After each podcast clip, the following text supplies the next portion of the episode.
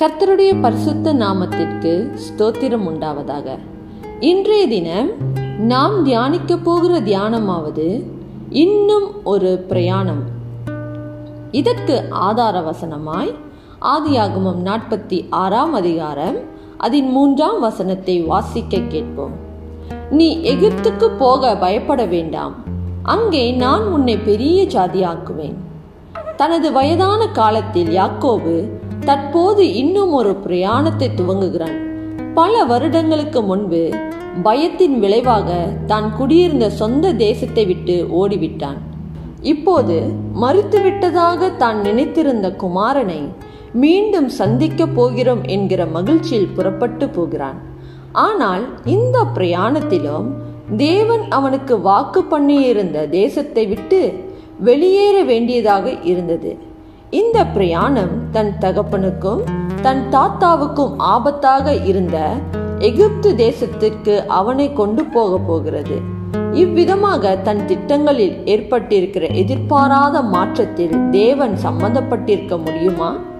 தேவனை தொழுது கொண்டு இந்த பிரயாணத்தை துவங்க வேண்டும் என்பது யாக்கோபுக்கு நலமாக தோன்றியது.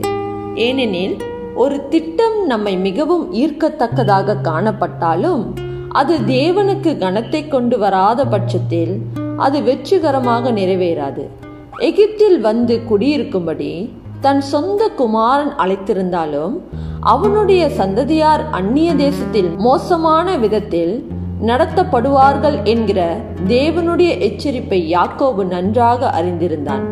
இந்த காரணத்தினால்தான் தேவன் அவனது பிரயாணத்தை உறுதிப்படுத்துவது அவனுக்கு அவசியமாகப்பட்டது.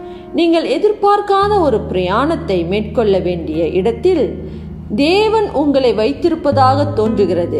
ஒரு புதிய தொழில் தொடங்குவது ஒரு புதிய வீடு கட்டுவது அல்லது உங்கள் விசுவாசத்தை நீடிக்க செய்யும் ஒரு சவாலான சூழ்நிலையாக இருக்கலாம். பயப்படாதே நான் உன்னோடு கூட வருவேன் என யாக்கோபு கேட்ட உறுதிமொழியை நீங்களும் கேட்டு உங்கள் பயணத்தை துவங்குங்கள். நம் மத்தியில் வாழ்ந்து தமது குமாரனின் மாம்ச சாயலில் நம்மோடு கூட பயணித்த தேவன் தம்மை நம்புகிற யாவரையும் மீட்டு ரட்சித்து அவர்களுடைய எதிர்பாராத பிரயாணங்களை கூட நிறைவேற்றி ஆசிர்வதிப்பார். செபம் செய்வோம். ஆண்டவரே சில நேரங்களில் எங்கள் வாழ்க்கையில் நாங்கள் எதிர்பாராத இடங்களுக்கு எங்களை அனுப்புகிறீர். எங்கள் பிரயாணங்களில் உம்முடைய வழிநடத்துதலை நாங்கள் உணர்ந்து கொள்ள எங்களுக்கு ஞானத்தை தாரும். இரட்சகராகிய இயேசுவின் மூலமாக நீர் எப்போதும் எங்களோடு இருப்பதை அறிந்து கொள்ள தைரியத்தை தாரும்.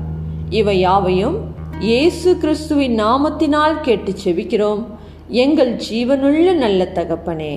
ஆமேன்.